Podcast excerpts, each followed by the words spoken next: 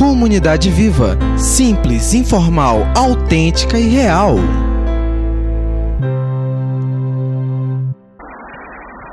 Bom dia mais uma vez.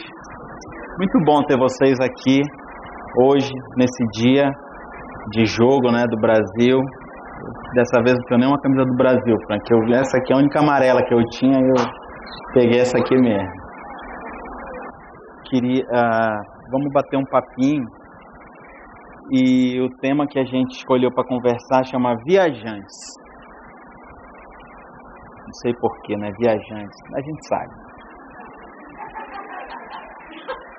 Piada pronta dessa, né? Mas pensando né, sobre esse tema, obrigado, Marcos. Pensando sobre esse tema, deixa eu olhar aqui o horário. Pensando sobre esse tema, sobre viagem, Acho que todo mundo aqui gosta de viajar, né? Viajar é bom, né? E eu lembrei de uma de uma viagem que a gente fez em 2016, janeiro de 2016. Eu, a Andresa, a Ana Júlia e Thiago, nós fomos para Margarita, quando ainda podia ir, né? Então a gente foi de férias. E aí, André, a gente, pô, não vou de carro e tal, dirigindo, eu já tinha ido uma vez em 2006. Aí a gente descobriu que tinha um, uns caras que faziam, é, não era excursão, mas ele, ele só levava e conseguia o hotel. E aí a gente pagou e tal, e a gente foi com esse cara. E aí eu me lembro que veio uma família de Porto Velho, veio uma família e um casal de Salvador, era de Recife. Daí a gente foi nessa van. E assim, essa foi mais perto que eu já fui de uma excursão. Eu nunca fui assim de excursão para Disney e tal. Mas essa foi a mais perto que eu já fui de uma excursão. E é engraçado porque você tá ali numa van que tava aí, eu, a Andresa aqui, a Ana Júlia e o Thiago no banco da frente, e a gente eh, não conhecia ninguém, e a gente vai, oi, bom dia, e a gente passa um monte de tempo junto, e a gente tem que começar a interagir com esse povo, né? Então são pessoas estranhas, pessoas que a gente não conhece, mas que a gente vai passar 13 dias juntos. Não tem pra onde fugir, meu amigo. Não é? Uns dias de ida é, e tal, e mesmo hotel e fazendo alguns passeios juntos. E a gente é, convive e tem algumas experiências muito boas, umas não tão boas, porque lá pelas tantas a gente começa a, a discordar de algumas coisas, os outros, o que estava combinado na programação, aí tem um que diz que não quer mais, ou aí tu já fala, ah, então pega um táxi e vai para outro lugar, e o negócio já vai, né? Então, é, então viagem, viagem de excursão, que isso foi o mais perto que eu já cheguei na minha vida, tem isso, tem essas coisas. Tem aquelas viagens também a trabalho. Eu já trabalhei já tive empresas que eu trabalhei que eu viajava toda semana. E outras que era uma semana sim, outra não. Então, viagem a trabalho já é um negócio bem mais chato, que tu fica doido para voltar para casa. É, tu não consegue. Eu já fui em cidades que, se tu me perguntar o ponto turístico, eu não sei. Eu fui em Curitiba, por exemplo, e tem um jardim lá, né? Tem, não faço a menor ideia. Eu cheguei do aeroporto, fui pro hotel, do hotel fui para uma reunião, da reunião fui pro aeroporto vim para casa. Então, é, eu fui a Curitiba. Não posso dizer que eu conheço Curitiba, porque eu só fui nessa circunstância. A viagem viagem de trabalho. Então, em alguma, algum momento da, da nossa existência, a gente sempre a gente passa por ser um viajante. E quem nunca andou de avião aqui, talvez tenha tido aquelas experiências de passeio escolar, hein? Nunca? Zoológico? Oi, gente, me ajude. Passeio escolar zoológico, no caso aqui em Manaus SIGs. Gente, é muito legal. É muito legal, porque quando você. É, não para o professor, os professores, mas para a gente, que quando a gente vai, que a gente é criança, cara, que você é. é você né, se diverte, faz. tá com os amigos, e você tem experiências bem legais. Tem uma história boa meu irmão, uma vez foi para passeio da escola para Presidente Figueiredo. E ele é, essa história marcou a vida da nossa família, porque uh, o meu irmão ele teve uma, eles estavam naquelas cachoeiras e tal. Ele nem tá aí, né? Tô falando dele, não veio, eu vou falar mesmo. É, e aí ele teve uma crise de, de convulsão bem na cachoeira e um amigo dele puxou ele da água e salvou a vida do meu irmão.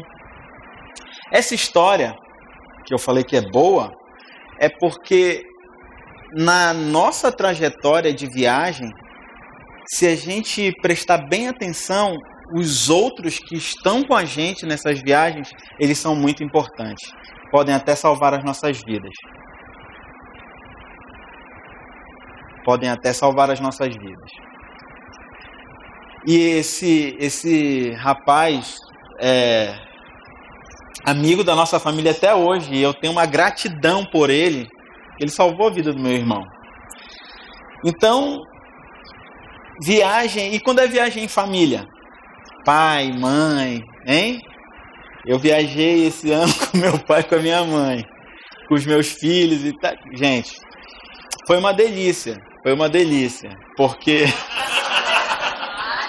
porque porque eu acho que agora eu como adulto e sendo pai do Tiago, que vocês sabem que é uma benção, então não tem mais como eu e o meu pai a gente se desentender por causa do Tiago, né? O Tiago equilibra tudo e a Ana Júlia botam, num, botam tudo a bom termo, porque aí o avô com o neto, o neto pode tudo, né? Então nós passamos uns dias lá em viagem no, no Rio de Janeiro que foi muito legal e o meu pai e minha mãe, a Ana Cláudia estava também, foram momentos bem legais. Então essas viagens e essas situações, elas são elas são legais. E como eu falei nessa viagem que eu fui para Margarita, que lá pelas tantas tinha um, uma dupla lá que, que começou a reclamar de tudo, que começou a implicar com tudo. E a gente observa que nessas viagens tem pessoas que destoam, né, seu Mário? Da, se destoam do que está combinado, do que está do que está sendo planejado. É, imagina que uma família vai de férias para Disney e lá o cara começa a reclamar, achar tudo ruim, o cara tá lá passeando com Mickey e tá achando ruim, né?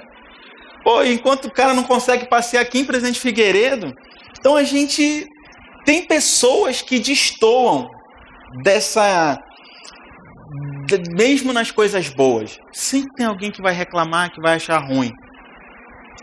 E a gente, pensando nisso, a gente observa que são pessoas que têm imaturidade. Porque como é que você está num lugar bom, desfrutando do bom e do melhor, e o cara está reclamando? Pode, né? Mas e aí eu te pergunto, como lidar com essas pessoas? Como lidar com situações onde as outras pessoas mostram para a gente que são imaturas? E aí a gente percebe que maturidade ela é uma coisa que a gente precisa em todos os lugares. A gente precisa de maturidade no casamento. A gente precisa de maturidade na fila do supermercado, quando o cara fura a fila, passa na nossa frente. Tem duas opções, ou você faz um barraco, ou você fala educadamente, ou então você deixa para lá, ou a gente precisa de maturidade também no estacionamento né, do, do shopping, quando o cara. Tu tá ali esperando, meia hora, Márcio, o cara manobrar, o cara é ruim de roda. Aí o outro espertalhão vem e para na tua vaga. Hum? Esse cara que parou na tua vaga é uma pessoa imatura. E como é que a gente lida com isso? Como é que a gente absorve? Como é que a gente convive com essas coisas? a gente precisa de maturidade para viver. A gente precisa de maturidade em todas as esferas da nossa vida. A gente precisa de maturidade para não se matar, para conviver bem. E como a gente hoje o tema viajantes, né? Eu pergunto para você, como não ser o mala da viagem?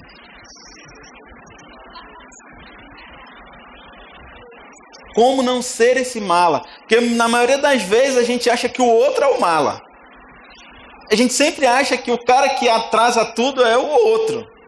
A gente sempre acha que o cara que está atrapalhando, que está destoando, é o outro. Mas como eu, Paulo, não ser o mala da viagem? Como eu não ser esse cara que destoa? Muitas vezes, quando a gente pensa em viajantes que nós somos, a gente, ou como a nossa passagem humana, a gente, a gente tem certeza que não, a gente está aqui de passagem, nós somos peregrinos nessa terra e a gente vai morar no céu. Isso tudo é verdade, a gente está junto nessa. Mas e o aqui e agora? E agora nós, como comunidade, que nesse processo que a gente está passando, o nível de responsabilidade de todos nós subiu. A responsabilidade de todo mundo subiu.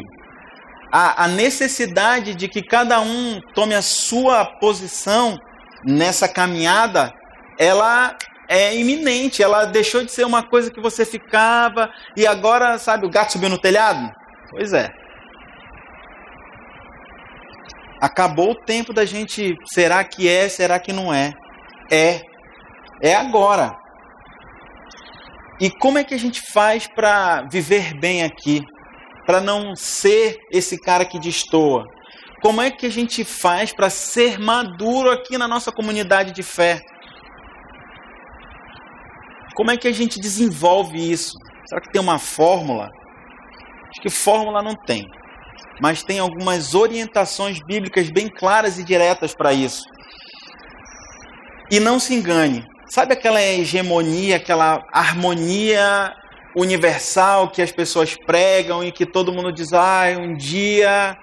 Uh, imagine on the people, lembra? Né? Sabe essa não, não acreditem que isso um dia vai acontecer se não acontecer primeiro aqui. O balizamento da sociedade, por mais que eles não saibam, o balizamento da sociedade é a comunidade de fé. Se nós que temos o mesmo Deus, que temos as mesmas convicções, que temos a certeza de que estamos indo para o mesmo lugar, caminhando com o mesmo objetivo, nós não nos entendermos, como é que a gente quer que o Putin se entenda com o Trump? Não vão se entender. Se nem a gente se entende, como é que a gente quer que haja harmonia no mundo? Não vai haver. E quando a gente pensa em maturidade na comunidade de fé, maturidade espiritual, eu queria começar pelo texto de 1 Coríntios 3. Abra aí a sua Bíblia, 1 Coríntios 3, de 1 a 3. O seu iPhone, iPad, ah, mas tem o pessoal do Google, né? Seu Android e etc. A gente vai projetar aí também. Se puder dar uma iluminada aqui, Rômulo, para o pessoal que, que trouxe a Bíblia, né? Dar uma moral para esse pessoal, se der. Acho que já está iluminado. Ah, isso aí, valeu. Diz assim, 1 Coríntios 3, de 1 a 3. Irmãos, não pude falar a vocês como a espirituais, mas como a carnais, como a crianças em Cristo. Dei a vocês leite e não alimento sólido, pois vocês não estavam em condições de recebê-lo. De fato, vocês ainda não estão em condições, porque ainda são carnais. Porque visto que há inveja e divisão entre vocês, não estão sendo, car... não estão sendo carnais e agindo como mundanos? E aqui, a primeira coisa que eu quero chamar a tua atenção é que quando Paulo diz é, carnais, esse carnais, o carnal aqui vem do grego, uma palavra grega chamada sarkikoi, que é a palavra usada para definir imaturidade. Olha que coisa incrível. E aí logo ele logo em seguida ele diz assim: como crianças em Cristo. Então, percebam que esse carnal aqui é a palavra para imaturidade, que também é a palavra usada para o desejo do eu. Então, olha só que, que coisa incrível. Se ele não pode tratar coisas como adultos, porque eles são imaturos, são como crianças, onde o eu sempre prevalece, eu pressuponho que para ser maduro eu preciso de que alguém que tenha maturidade me conduza por esse caminho de da maturidade. Então, ele, e, e ele diz assim, como crianças, vocês são como crianças. E a criança, a gente sabe que ela precisa de auxílio. Uma criança é, é aquela é aquele ser humano que a chupeta é minha, o brinquedo é meu, tudo é para mim. Principalmente quando é o primeiro filho, né? E aí, quando chega o segundo, ele, eles brigam porque não, isso aqui é meu, isso aqui é teu. E a criança é aquela que está com o brinquedo dele, mas ele quer o do. Isso, ele quer o do colega. Isso é imaturidade. E na igreja e na nossa comunidade de fé, às vezes acontece a mesma coisa. Acontece a mesma coisa. Então, para que a gente possa entender que esse esse contraponto de imaturidade com maturidade, com o nosso crescimento, com o nosso eu, é, é impressionante porque se nós estamos com Cristo e em Cristo na cruz, e aqui Paulo fala que é o nosso eu, o carnal, a nossa imaturidade está diretamente relacionada ao nosso eu. Imaturidade está diretamente relacionada ao nosso eu. Isso é uma coisa que a gente precisa ter muita atenção. E aqui nesse texto a gente usa para chamar a atenção daquilo que nós somos, do nível que nós estamos de maturidade, de como nós somos, de como nós fazemos e de como nós convivemos e de quanto nós somos imaturos e que muitas vezes Deus não pode tratar exatamente aquilo que ele precisa com a gente porque a gente é imaturo.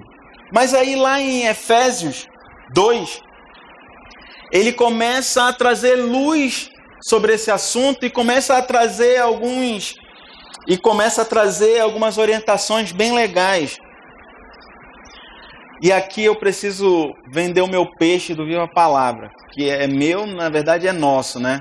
Porque a gente está estudando lá Efésios, então foi muito bênção, viu, professora Silvia? Essa, essa, essa aula dessa semana para mim usar aqui. Olha só que coisa legal. Lá em Efésios 2, eu vou ler do 13 ao 22. E eu queria que você acompanhasse comigo. A gente vai projetar aí também. Diz assim: Mas agora, em Cristo Jesus, vocês que antes estavam longe, foram aproximados mediante o sangue de Cristo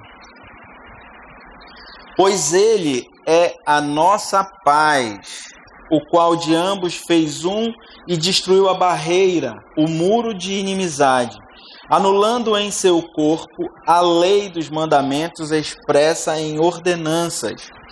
O objetivo dele era criar em si mesmo, dos dois, um novo homem, fazendo a paz e reconciliar com Deus os dois em um corpo, por meio da cruz, pela qual ele destruiu a inimizade.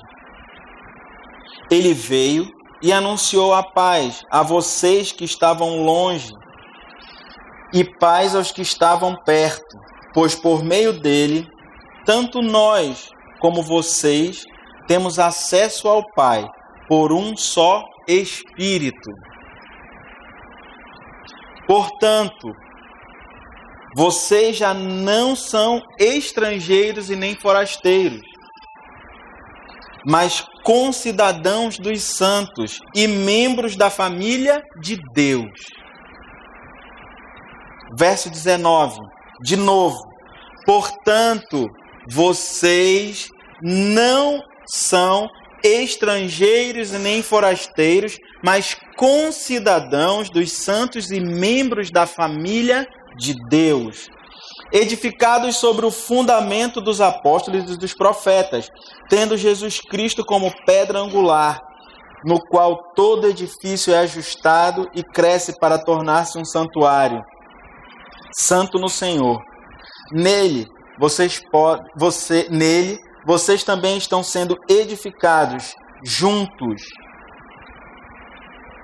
Nele, que é Cristo, vocês também estão sendo edificados juntos. Juntos. Para se tornarem morada de Deus por seu Espírito.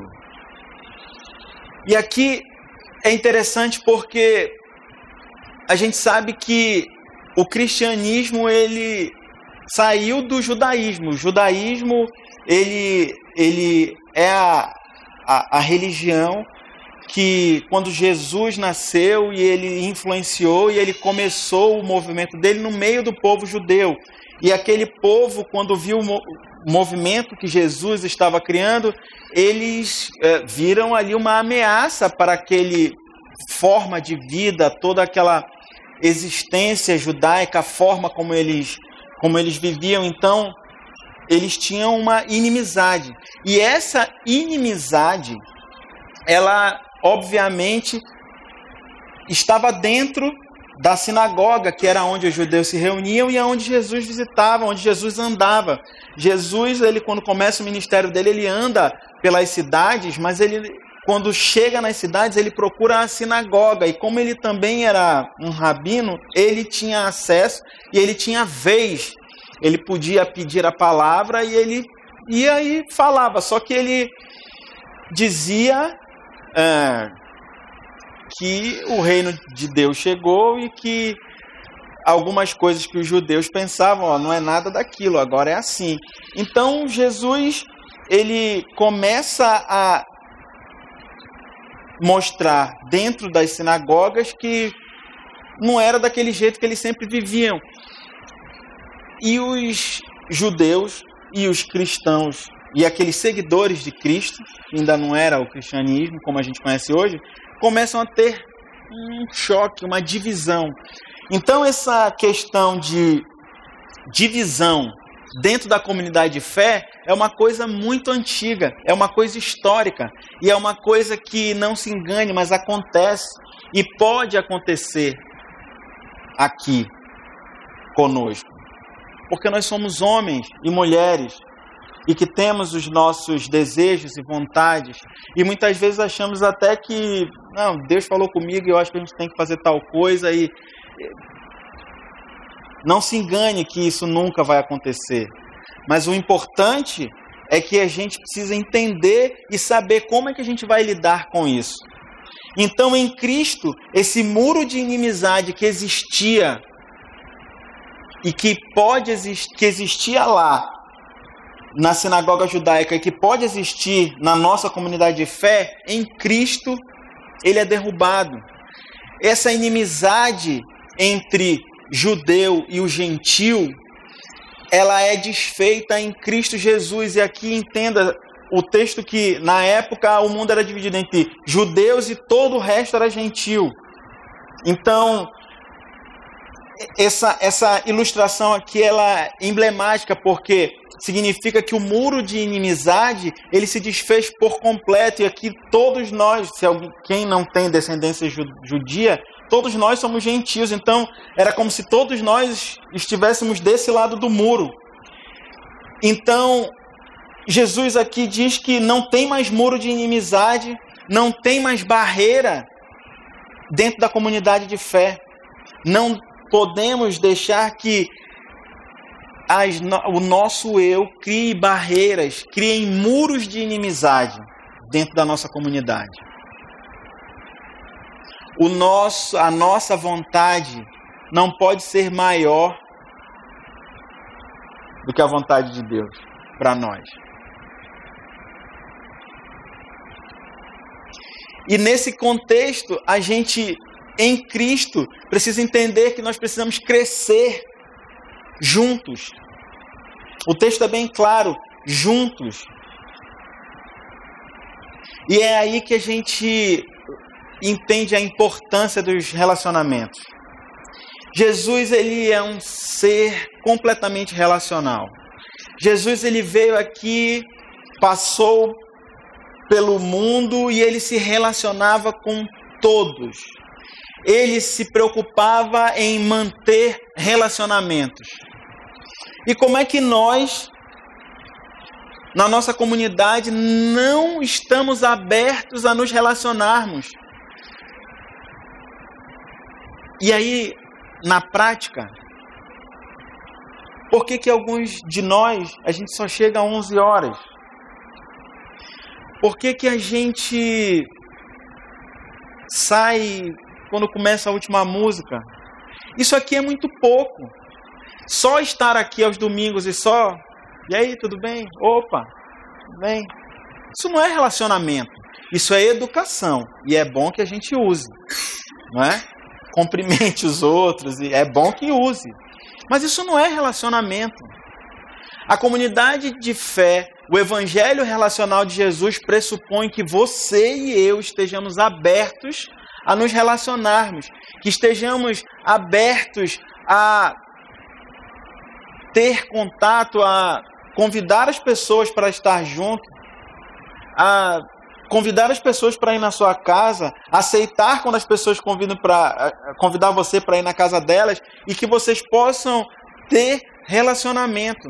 É, é, esse contato, é essa relação comunitária é que vai fortalecer todo, tudo aquilo que Jesus tem ensinado para a gente, tudo aquilo que a gente quer viver é baseado nos relacionamentos. O Evangelho de Jesus é um evangelho relacional. Não tem como a gente querer ser uma comunidade de fé relacional se a gente não quer se relacionar com as pessoas, se nós não estamos abertos a novos relacionamentos na comunidade. Precisamos entender, entender que os relacionamentos vão fazer com que nós sejamos a comunidade que nós queremos ser. Agora, não seja inocente. É claro que relacionamentos muitas vezes podem machucar. É claro. É claro que você pode se decepcionar com essas pessoas que eu estou aqui te incentivando a se relacionar. E é claro que essa não é a forma mais fácil de vida. É muito mais fácil eu ter um pé atrás ou dois. Opa, aqui eu protejo a minha vida, eu protejo o meu coração, do que eu dar dois passos à frente e estar aberto a esses relacionamentos. É claro que é mais fácil isso, mas eu tenho certeza que não é a melhor forma. Simplesmente porque eu olho para a vida de Jesus e eu comparo, e é fácil de decidir. E, e, e Jesus é tão categórico que ele né, permitiu até um Judas lá no meio da equipe dele. Para nos alertar e para nos ensinar. É claro que a gente vai se ferir, vai se decepcionar. Mas não significa que eu tenho que me fechar para todos esses relacionamentos que vão me abençoar. Só que eu só vou saber quais vão ser esses relacionamentos quando eu me abrir a eles. E quando eu entender isso e quando eu deixar que essa que, que esse relacionamento flua dentro da comunidade. E tem algumas regras que a gente pode aprender na Bíblia para que a gente possa, quando a gente decide viver esse evangelho relacional, tem algumas orientações bem específicas que abençoam a nossa vida. Lá em Efésios 2, Desculpa, Efésios 4. Efésios 2 é onde a gente estava. Em Efésios 4, versículo 2, quero que você abra aí também, a gente vai projetar. Efésios 4, versículo 2. Vou ler até o 7 e depois do 11 ao 16. Aqui, é, Paulo está orientando a igreja, aos cristãos né, que estavam em Éfeso, e esse, esse, essa carta fala sobre a unidade da igreja e fala sobre o comportamento deles. E é impressionante que tudo se aplica aqui para a gente. Diz assim, em Efésios 4:2. Sejam completamente humildes, humildes e dóceis, e sejam pacientes, suportando uns aos outros com amor. Façam todo o esforço para conservar a unidade do espírito pelo vínculo da paz. Há um só corpo e um só espírito, assim como a esperança para a qual vocês foram chamados é uma só. Há um só Senhor, há uma só fé, um só batismo, um só Deus e Pai de todos, que é sobre todos, por meio de todos e em todos. E cada um de nós, e a cada um de nós foi concedida a graça conforme a medida repartida por Cristo. Agora vamos lá para o verso 11 de Efésios. Efésios 4, 11. Vamos ler do 11 ao 16. Chegaram aí? Acharam? Diz assim: E ele designou alguns para apóstolos, outros para profetas, outros para evangelistas e outros para pastores e mestres, com o fim de preparar os santos para a obra do ministério, para que o corpo de Cristo seja edificado, até que todos alcancemos a unidade da fé e do conhecimento do Filho de Deus e cheguemos à maturidade atingindo a medida da plenitude de Cristo. Cara, eu acho isso fantástico. O propósito é que não sejamos mais como crianças, que nem a gente leu lá em 1 Coríntios 3. Então, o propósito é que não sejamos mais como crianças, levadas de um lado para outro pelas ondas, nem jogados para cá e para lá por todo o vento de doutrina e pela astúcia e esperteza de homens que induzem ao erro. Antes, seguindo a verdade em amor. Muitas vezes a gente segue a verdade, segue a verdade, e em nome da verdade a gente mata, a gente joga bomba, a gente destrói, faz inquisição mas a verdade em amor faz toda a diferença. Então, verso 15: Antes, seguindo a verdade em amor, cresçamos em tudo naquele que é a cabeça, Cristo. Dele, todo o corpo, ajustado e unido pelo auxílio de todas as juntas, cresce e edifica-se a si mesmo em amor. Falando de amor de novo na medida em que cada parte realiza a sua função.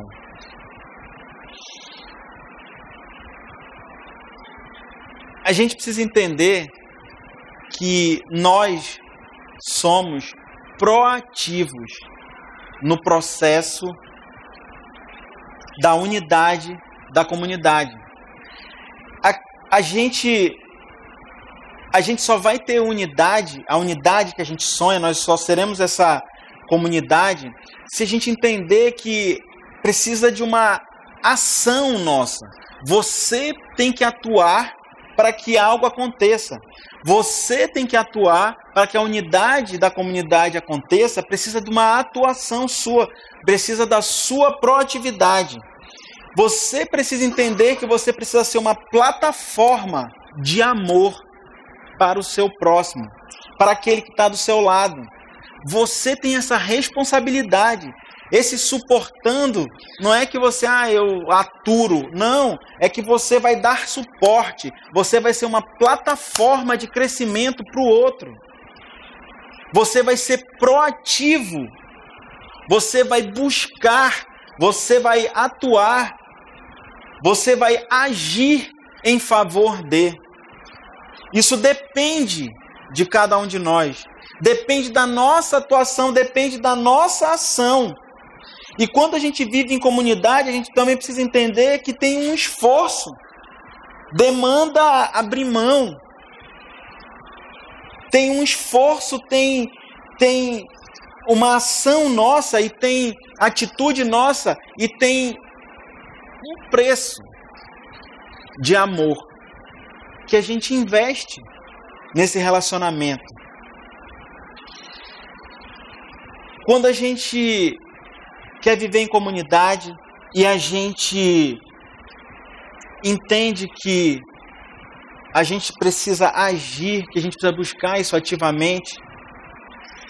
E a gente entende que o nosso eu, a nossa carne, todo aquilo que é, são as minhas vontades, precisam ser diminuídas para que a vontade do todo seja exposta e seja feita.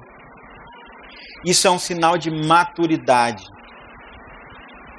E a maturidade ela é definida quando a gente consegue entender que nem sempre a minha vontade é a que vai ser feita. A criança de um ano ela não entende que esse brinquedo é dela e esse aqui não é dela, é do colega. Ela quer o do colega. E ela não entende, aí ela chora, ela grita, aí o pai tem que pegar no colo. Filho, esse brinquedo é do outro, não é seu. E ele não quer lhe dar, porque ele está brincando. Isso é maturidade. E maturidade não tem nada a ver com a idade dentro da igreja, com tempo de casa dentro da igreja. Às vezes a pessoa acha que só porque o fulano tem 30 anos de crente, ele é maduro. Tem 30 anos que o Paulo anda na igreja, então ele é maduro. Hum, nem sempre. Nem sempre. A maturidade, ela aparece com os frutos. E pode ser uma pessoa que acabou de chegar e já teve o entendimento e mostra maturidade. Enquanto outros que estão há um tempão e não conseguem ter o um entendimento e não mostram maturidade.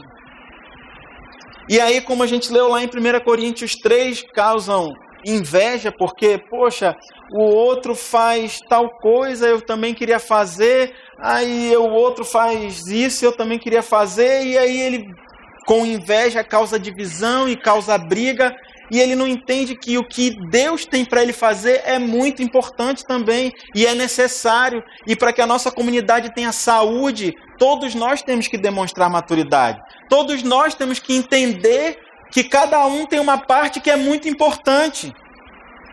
Cada um tem o seu papel. E que a gente tem que buscar ativamente qual é esse nosso papel, entendendo o contexto de comunidade.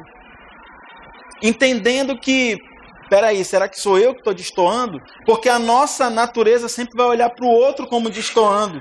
E aí aqui, Paulo em Efésios é bem claro, é um só corpo, é um só espírito, é um só Deus e Pai de todos que espera que todos nós sejamos como Deus, Pai, Filho e Espírito Santo.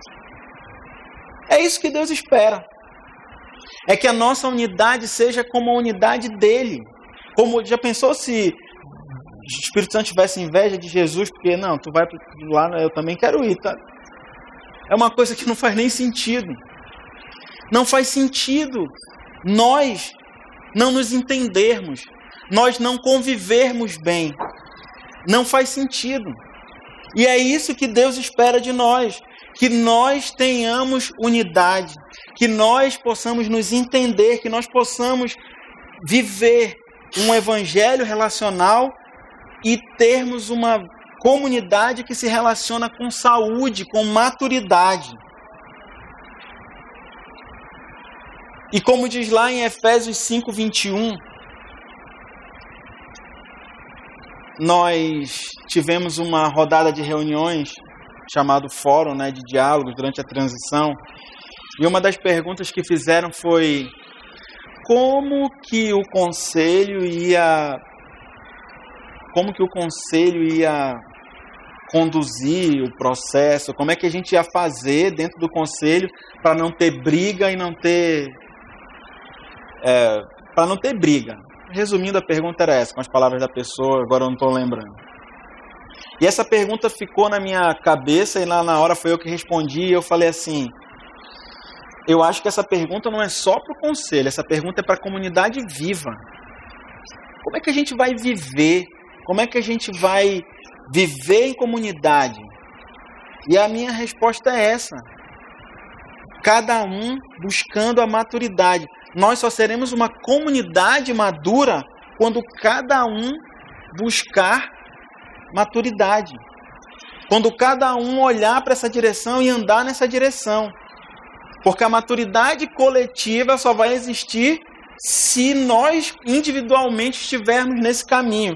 E, e em Efésios 5, 21, vamos colocar, diz bem assim: sujeitem-se uns aos outros por temor a Cristo. E aí, preste atenção no que eu vou te dizer agora. A nossa unidade como comunidade depende da sua atitude e da minha atitude de sujeição para com o outro.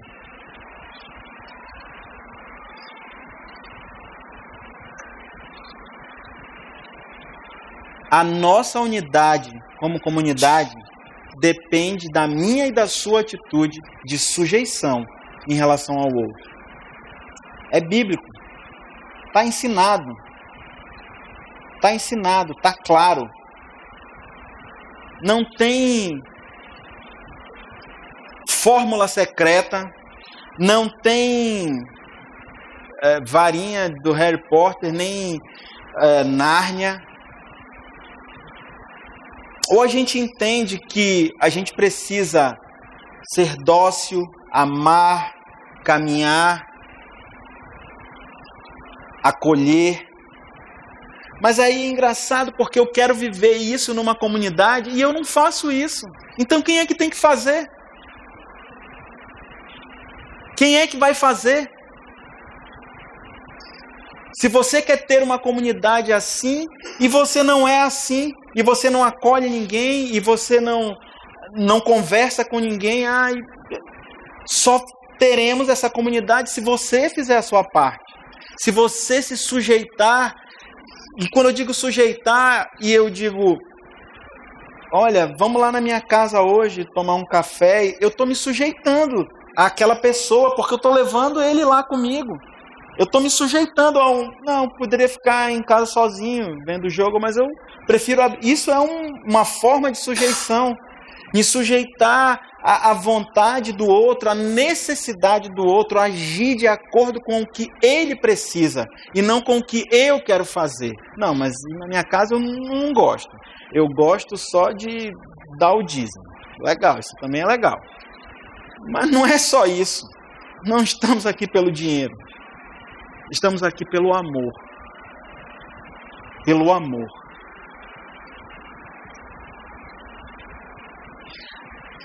Agora imagine comigo se nós tivéssemos uma comunidade onde existisse relacionamentos reais. Onde as pessoas são ajudadas umas pelas outras com amor. Imagine se eu entendendo a importância de uma comunidade onde as pessoas e os seus dons são manifestos sempre para o benefício do outro. Imagina que imagina uma comunidade madura onde as pessoas entendem que o meu eu não pode ser maior que a sujeição aos outros. Imagina o impacto que essa comunidade causaria numa comunidade, numa cidade, num, num país. Você consegue imaginar isso? Você consegue imaginar uma comunidade onde verdadeiramente os relacionamentos, onde as pessoas são mais importantes do que as coisas, onde a sujeição ao outro ela fala mais alto, aonde o acolhimento e o amor é mais importante do que o dinheiro. Você consegue imaginar uma comunidade assim? Para você viver uma comunidade assim depende de você. Depende de mim.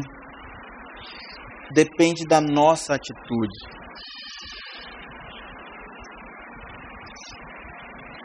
E se nós realmente desejamos essa comunidade de graça, de amor, de perdão, de acolhimento. Cada um de nós precisa realizar aquilo para que foi chamado. Cada um de nós. Cada um tem um dom, cada um tem um chamado, cada um Deus entregou alguma coisa que ele quer que você faça em benefício do outro. E a gente só vai ter essa comunidade se você fizer a sua parte e nós fizemos a nossa e nós fizermos a nossa parte juntos. O nosso desejo de comunidade, aquilo que está implantado na nossa mente, que a gente ama tanto viver aqui. Muitas pessoas perguntam: será que vai continuar ou será que vai acabar? Depende de você, depende de mim. Depende de você assumir o seu papel, a sua responsabilidade e colocar em prática aquilo que você sabe fazer. Se você é hospitaleiro, seja hospitaleiro. Se você sabe cuidar, cuide. Se você tem tempo para estar com outro, esteja. Faça a sua parte. Imagine a diferença e o impacto que nós, como comunidade, podemos causar. Só depende de nós. Só depende de mim e de você. Você ora comigo?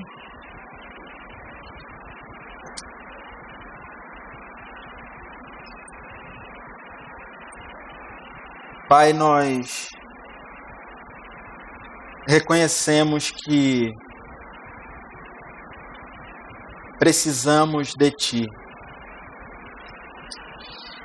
Nós, como comunidade viva aqui em Manaus, nós desejamos, ó Pai, fazer a Tua vontade.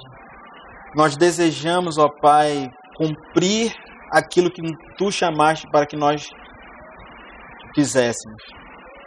Nós ansiamos, ó Pai, ser uma comunidade de graça, uma comunidade de acolhimento, uma comunidade de amor, uma comunidade de perdão. Esse é o desejo do nosso coração. Mas nós somos conscientes de que só podemos fazer isso contigo. Nós só podemos fazer isso, ó Pai, e viver isso se o Senhor tomar o primeiro lugar na nossa, na nossa vida.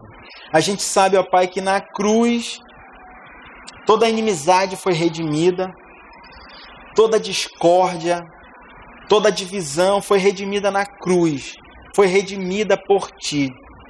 Que nós possamos, ó Pai, ser essa comunidade, que nós possamos entender, cada um de nós, o nosso chamado e entender aquilo, Senhor, que Tu tens colocado na nossa mão para fazer. E que a gente possa fazer com diligência, com amor, pagando o preço, fazendo o esforço para que seja feito em amor e por amor a Ti. Nos ajuda, ó Pai, e nos ensina a nos sujeitarmos uns aos outros. Obrigado por tudo que o Senhor tem feito na comunidade viva e tudo que o Senhor ainda vai fazer. Em nome de Jesus, amém.